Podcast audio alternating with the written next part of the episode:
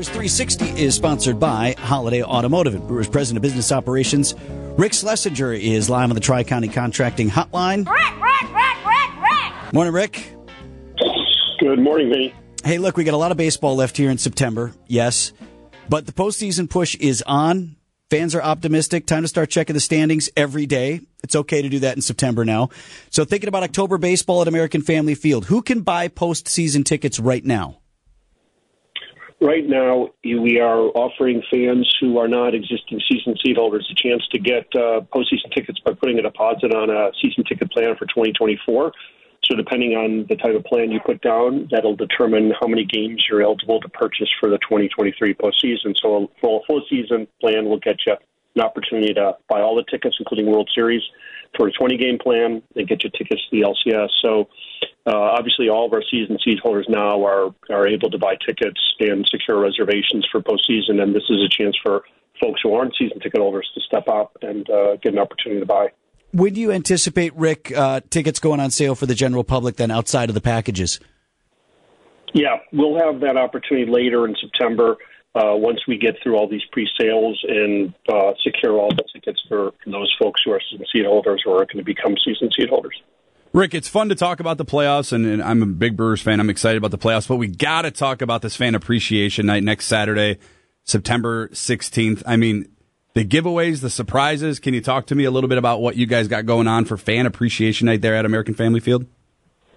Yeah, it's a big weekend. So Friday the 15th, it's buy one get one free at Miller Lite Beers when gates open through 7:30.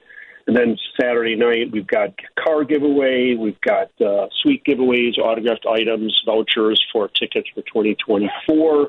A lot of fun prizes and game used items. So it's you know it's a great way to celebrate what has been a, a great season so far, and hopefully a very successful push to the postseason. So uh, a lot of fun for the ballpark next weekend, and also it's William Contreras bobblehead night on Saturday the 16th. So uh, expecting great crowds and a lot of fun.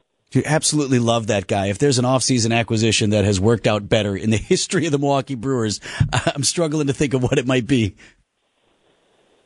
Yeah, he's he's been tremendous, both you know, offensively, defensively, in the clubhouse. Um, really settling into that number two slot, and uh, you know, it's it's great to have a catcher uh, who's young and who's really talented, and who we have under control for a long time. So he's hopefully going to wear, his Brewers uniform for many many years. Hey, Rick, I feel like every time we get you every couple of weeks here, I got to get an update on what's happening with the stadium funding for American Family Field and all the machinations working their way through Madison and even here in Milwaukee. Any movement on that front? Yeah, last week I had a chance to go to Madison and I spoke with uh, a number of Democrats in the assembly, had a really good dialogue. They asked some really good, important questions. Uh, hopefully, I answered them correctly. I guess we'll find out.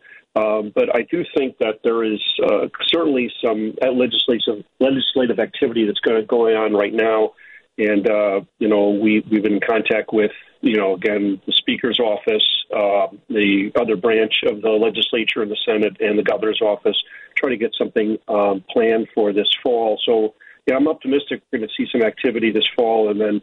Uh, some healthy debate, and, and again, I look forward to answering any questions that people have to get this passed. Rick, is it fair to say things have been hung up, or is this just the process? I mean, I think that's sort of the narrative that we've been talking about is, well, this is stalled, or it's not moving, or it's not happening, or whatever. Or is this just sort of what has to happen? It is a lot of money, and we're talking about decades of the long term future of the Brewers here. Yeah, once once this was not part of the state budget, we understood that this was going to take some time, and, and actually, we've been pretty pleased with the progress. There there has been a high degree of focus uh, in all branches in Madison on coming together. We've had discussions locally with uh, you know people in Milwaukee and other folks in the region. So I have not been uh, discouraged or, or surprised about the timeline. In fact um, it, it's clear to me that this is a high priority for everybody in Madison, and frankly, everybody that has a say in this, both locally and at the state capitol, are taking this very seriously, making this a priority. So I'm I'm very comfortable with the timeline, and again, I'm optimistic something happens this this fall, and, and we get going. I'm optimistic that you're optimistic. Thanks, my friend. Good to talk to you, Rick. Thank you, Vinny. Brewers and Yankees once again tonight in New York, and then the crew back home on Monday.